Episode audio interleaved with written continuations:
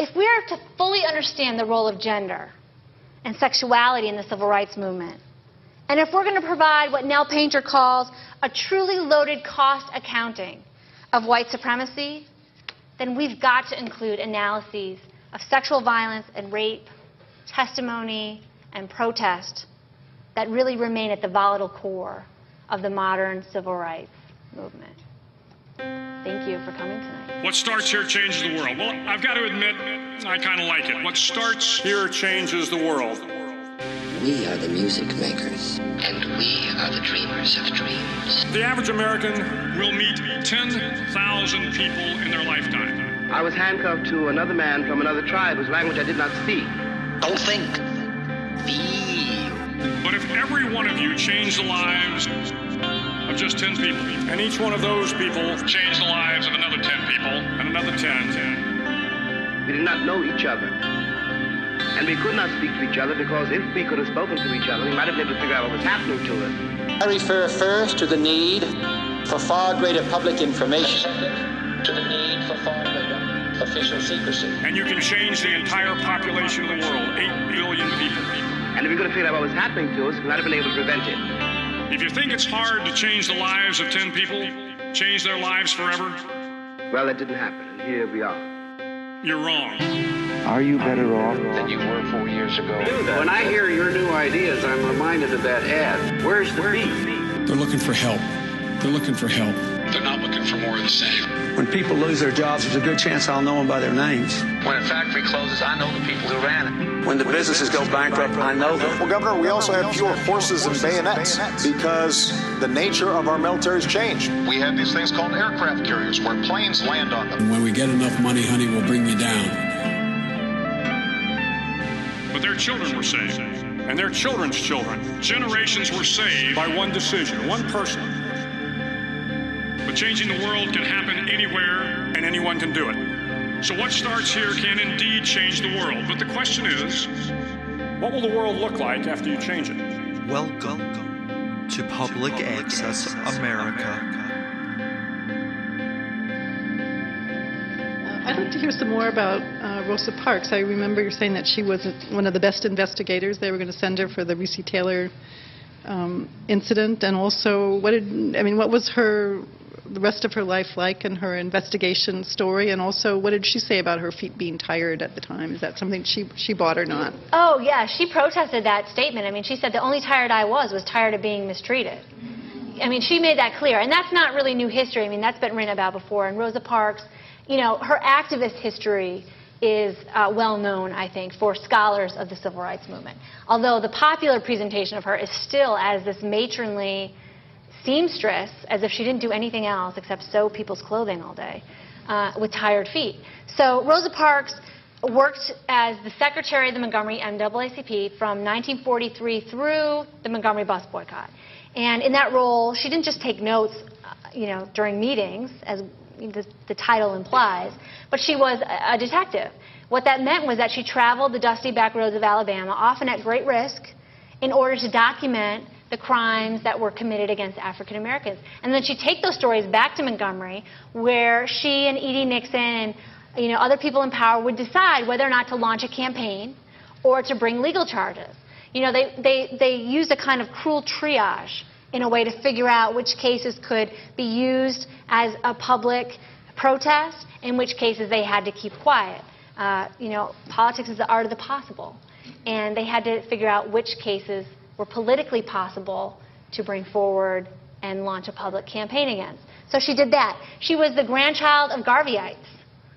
And so she was raised to believe in black power and black nationalism. Her grandfather believed in armed self-defense. And so did she. She spoke at the funeral of Robert Williams. Shockingly, I mean, we, we forget about that Rosa Parks. The Rosa Parks who would give a eulogy for a man who, who stood up for armed self-defense and was decried during the 1960s for his militancy. She married a man who carried a pistol around town and who was one of the earliest uh, organizers of the Montgomery NAACP and was a defender of the Scottsboro youth who were put on trial and jailed for many years and accused of raping white women on an Alabama freight train. So she did a lot of things. And often her story ends after the Montgomery bus boycott, but she marched in almost every major campaign of the civil rights movement and then continued her activism in Detroit, where, as I noted, in 1975, she uh, basically headed the Detroit branch of the Free Joan Little Committee. So here she is in 1975, continuing to do anti-rape activism at a time now when everyone thinks it's popular because the women's movement had made speakouts politically feasible. But black women, like Rosa Parks, had been doing it for a long, long time. So she's much more interesting than textbooks portray her as, and much more militant. She's a radical in her own right. And I think we do her and ourselves a disservice by remembering the tired Rosa Parks and not the militant Rosa Parks.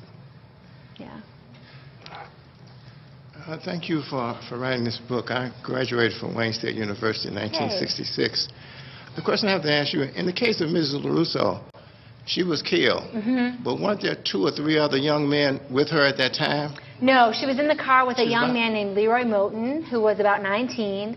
He pretended that he was dead in order to save himself. And the, the Klan members who murdered Liuzzo from their car window, you know, they were they were in a high speed chase on the highway and they shot at her out of their car windows, murdered her. Her car, you know, veered off the side of the road. They got out of their car and went to the car to make sure both passengers were dead. And so Leroy Moton laid as still as a stone in order to you know, make them believe he was dead. And then as soon as the car pulled away, he jumped up and tried to flag down the next car, which happened to be a carload of SNCC uh, workers and voting rights activists headed back to Selma and told them what happened. So um, there were other martyrs in the Selma campaign, of course, besides Viola Liuzzo. But that night it was just her and Leroy. What was it that got you onto this research in the beginning? Tell us the story about it. It's a great question. Uh, it was 1998, and I was a uh, master's student at the University of Wisconsin, and I was helping my professor clean his office. I guess that's what I got paid to do as his assistant. and we were listening to NPR, and we heard Joe Azbell talk about Gertrude Perkins on NPR. And I just stopped in my tracks and I said, then what I said to you tonight, who the heck is Gertrude Perkins? And it was so shocking to me that he thought she had something to do with the Montgomery bus boycott, this woman in 1949, that I felt compelled to go to the archive and dig up old newspapers and read about Gertrude Perkins. And so I found the story, and I didn't really know what to do with it. It was really the first story that I had found about this issue, about sexual violence in the South. And there was no way to connect it to the Montgomery bus boycott at the time. There was no context. And so I put it aside and didn't really know what to do with it. And a couple months later, I was working on this Tallahassee case. My professor had stumbled across it in researching a book about Robert Williams, a militant NAACP leader in Monroe, North Carolina. And he said, This is an interesting story. Why don't you look at this? I said, Okay. Um, and I started to look into that case, into Betty Jean Owen's story. And I did that for a master's thesis. And again, I put it aside. I, I finished my master's and went to work for two years and didn't know what to do with it. When I came back to graduate school a couple years later, I said, there's got to be more to this. This can't just be an outlier. You know, I've read about this stuff happening in slavery, and I don't know if it ended during uh, the period after slavery, so let me look into it. And I started reading black newspapers, and the front pages of black newspapers had these stories plastered all over them. And I was just shocked as a graduate student that I'd been reading all these civil rights history books and none of them talked about what was on the front pages of black newspapers for a decade.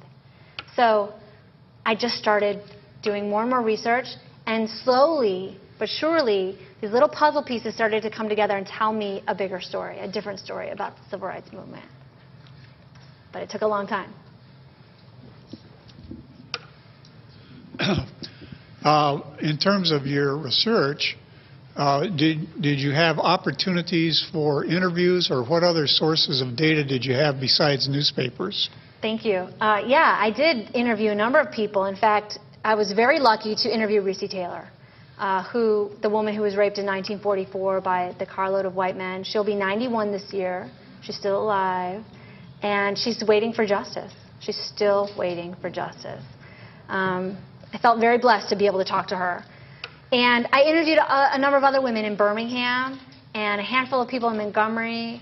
I used a lot of interviews that I had found uh, in the archives where the historian may have asked a question and somebody talked about what had happened to them, but they never really followed up. I looked at court documents and tried to get court uh, proceedings, trial transcripts, and stuff like that. I got a lot of material on the Tallahassee case in that regard. A lot of the trials and cases that I write about in Mississippi, the transcripts went missing or, you know, were thrown away or destroyed after many years. Um, I talked to old attorneys on some of these cases. I have not spoken to any of the assailants, although a couple of them are still in prison for other crimes that they committed after they were released. But I was sort of afraid to talk to them. So it was a lot of digging uh, through the archives, through court records, old newspapers, and then talking to a lot of people on the ground. Yeah. Did the white wives get upset enough with their husbands that that would stop the rapes or not? Not that I found, although it wasn't a focus of my inquiries. Um, I do think that white women's silence made them somewhat complicit in these cases, and you see that during slavery in particular. But there were a handful of white women uh, who organized, particularly Jessie Daniel Ames and the Association of White Women for the Prevent Southern White Women for the Prevention of Lynching uh, in the 1930s, who really called out this the use of the myth of the black beast as rapist to protect white womanhood. Uh, and they said, you know, we're tired of you using this, this tactic, you know, in our names. You cannot use it any longer. It's not about us. This is about you. And so there were women who spoke out. Anne Braden spoke out about this. She was a pioneer for justice in the South uh, during this time period as well. But most white women, I think, kept their mouths shut.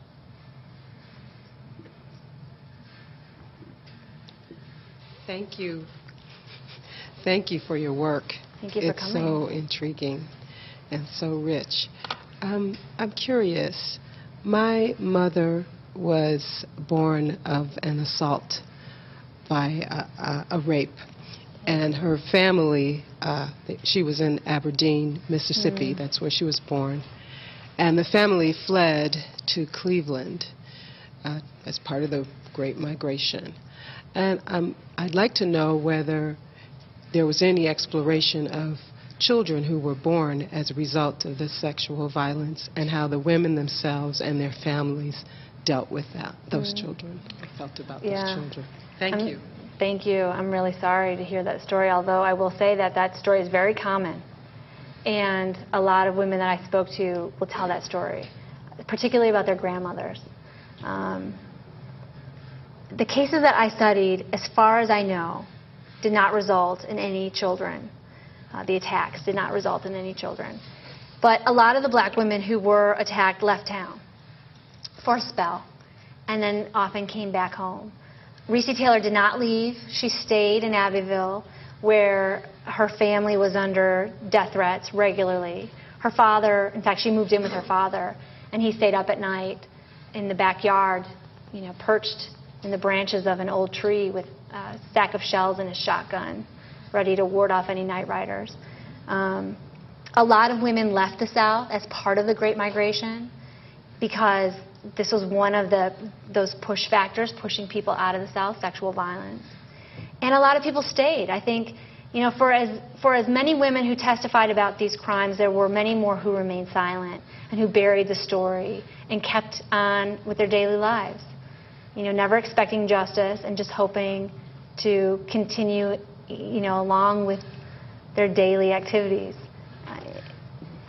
That's what Recy Taylor did in many ways. Um, Betty Jean Owens left town for a while and then went back to Tallahassee. And some of the other women that I've written about, you know, sometimes their story ends in the archive and you don't hear back from them. You know, you don't know what happened for sure. So it's kind of up in the air. But the story is not surprising. Very common. What about Joan Little? What happened with the rest of her life? Joan Little is a very interesting case because she was an inmate, you know, she was a criminal. And she had a pretty shady history. Most people in her community didn't like her. Uh, her parents had a hard time with her. And she wasn't the kind of person that people wanted to rally around. You know, she was no Rosa Parks. And so the attorneys in her case had to work really hard to present her as a respectable woman who was acting in self defense as opposed to any kind of premeditated escape plan.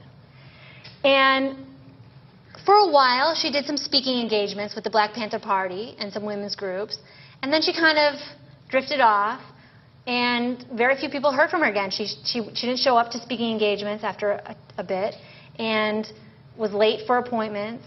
Um, and then, you know, there's an article, I think in the 80s, of her being arrested with a sawed off shotgun in her car in Brooklyn, New York. And then that's it. Sort of the archival trail ends. Uh, and I don't know what happened to her since then. But I struggled really hard with the Joan Little case because almost all of the other women who I worked on and whose testimonies I read and whose evidence I gathered, I believed in my core. And it, I wondered for a long time whether or not Joan Little was telling the truth and whether or not she was a protagonist I could really get behind. Um, but ultimately, I think listening to her testimony and listening to her attorneys talk about her and reading the transcripts, I believed her. I believed her because I don't think that she could have gone up there and pretended her way out of that murder case. You know, she was smart and she was sly and she had a little bit of a mind, but she wasn't making this up. You know, the, the trial transcripts make that clear. And in that case, I'm particularly grateful that those trial transcripts are still available. The judge's notes are there uh, at, at Chapel Hill, in the, in the library in Chapel Hill, North Carolina. And so she was an interesting case. Uh, this may be a bit of an unfair question to ask about a work of history, but as you went through this work, thinking about the world that we live in today, do, do you find any resonance of, of, of, what you studied and what you wrote about for the world we're living in right now? Sure. I think that in order to understand the way that black women are portrayed in popular media, we need to understand this history. So often black women are objectified and subjugated. Their bodies are sexualized, overly sexualized, not just by white men, but by everyone. Um, and so that, that sexualization is rooted in this past. I mean, that's the Jezebel right there. And I think that if we look at the way Michelle Obama is treated today, you know, there's a focus on her body in a way that I don't remember anyone talking about other first ladies' bodies maybe because they weren't as toned as Michelle Obama's, but I mean, but really, I mean, I don't remember anybody sort of talking about or objectifying the bodies of other first ladies the way that they have Michelle Obama's. And I also think that, you know, there's been a lot of um, complaints about her, not in these words, but really acting uppity, stepping out of her place. You know, have you ever heard other first ladies being criticized for meeting with dignitaries? I mean, usually we're proud of our first ladies when they go to Europe and they meet with royalty. But somehow Michelle Obama caught a lot of heat this summer for doing that. Not just because she went on vacation there in Spain, but I think that what people were saying was that she was playing the lady. And that that was not appropriate for a black woman. Um, it echoed a lot of the complaints that I've seen in Reconstruction era newspapers and in historical studies of the Reconstruction in which black women who, you know, took off the slave uniform and put on a fancy dress or carried a parasol were accused, and I quote, of playing the lady. So I think there's a lot of resonance in how these stereotypes of black women and the, the objectification of their bodies is continued to this day. I thought it was really interesting hearing you talk about Rosa Parks as more of this kind of militant figure. And so I was wondering if, um, you know, being part of a nonviolent civil rights movement, did that, was there any tension with her and the leadership of it, it being nonviolent and her having these different kind of ideas? That's a really good question. I think, I think there's this myth that everyone in the civil rights movement was nonviolent and that they adhered to Gandhian principles.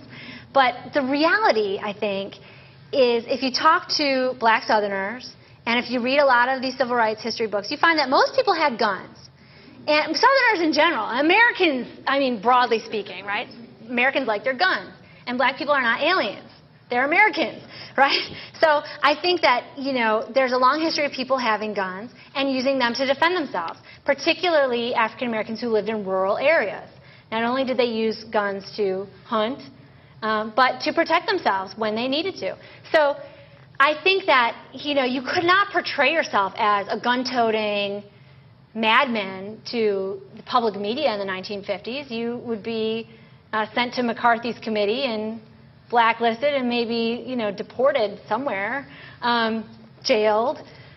But I think that what happened is that African Americans who participated in things like the Montgomery bus boycott and the Selma campaign in Birmingham, they decided to adhere to nonviolence when they were active, when they were marching. They put their guns away for those moments. Maybe they left them in the car. Maybe they were just in their back pocket.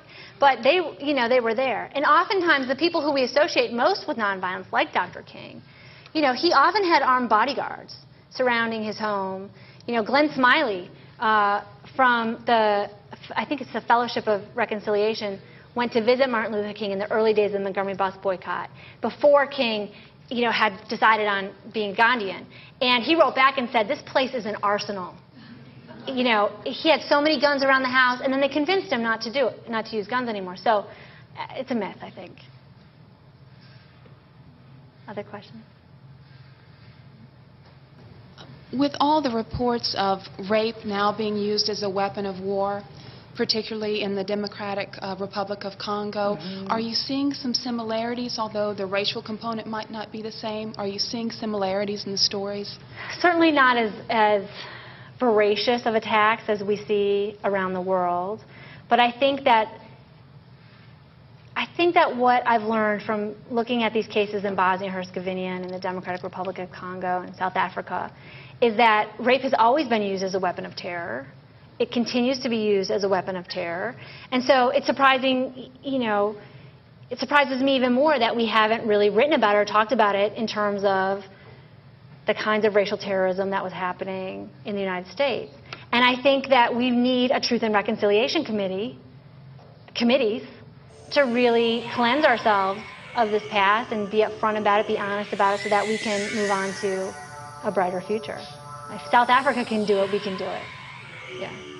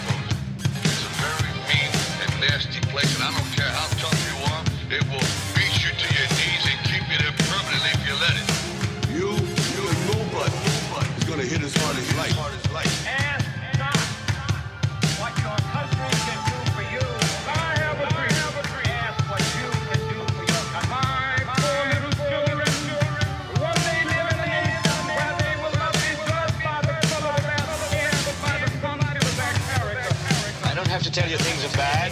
Everybody knows things are bad. It's a depression. In this lifetime, you don't have to prove nothing to nobody except yourself. But it ain't about how hard you get. It's about how hard you get, get, get, and keep moving forward. How much you can take and keep moving forward. That's how winning is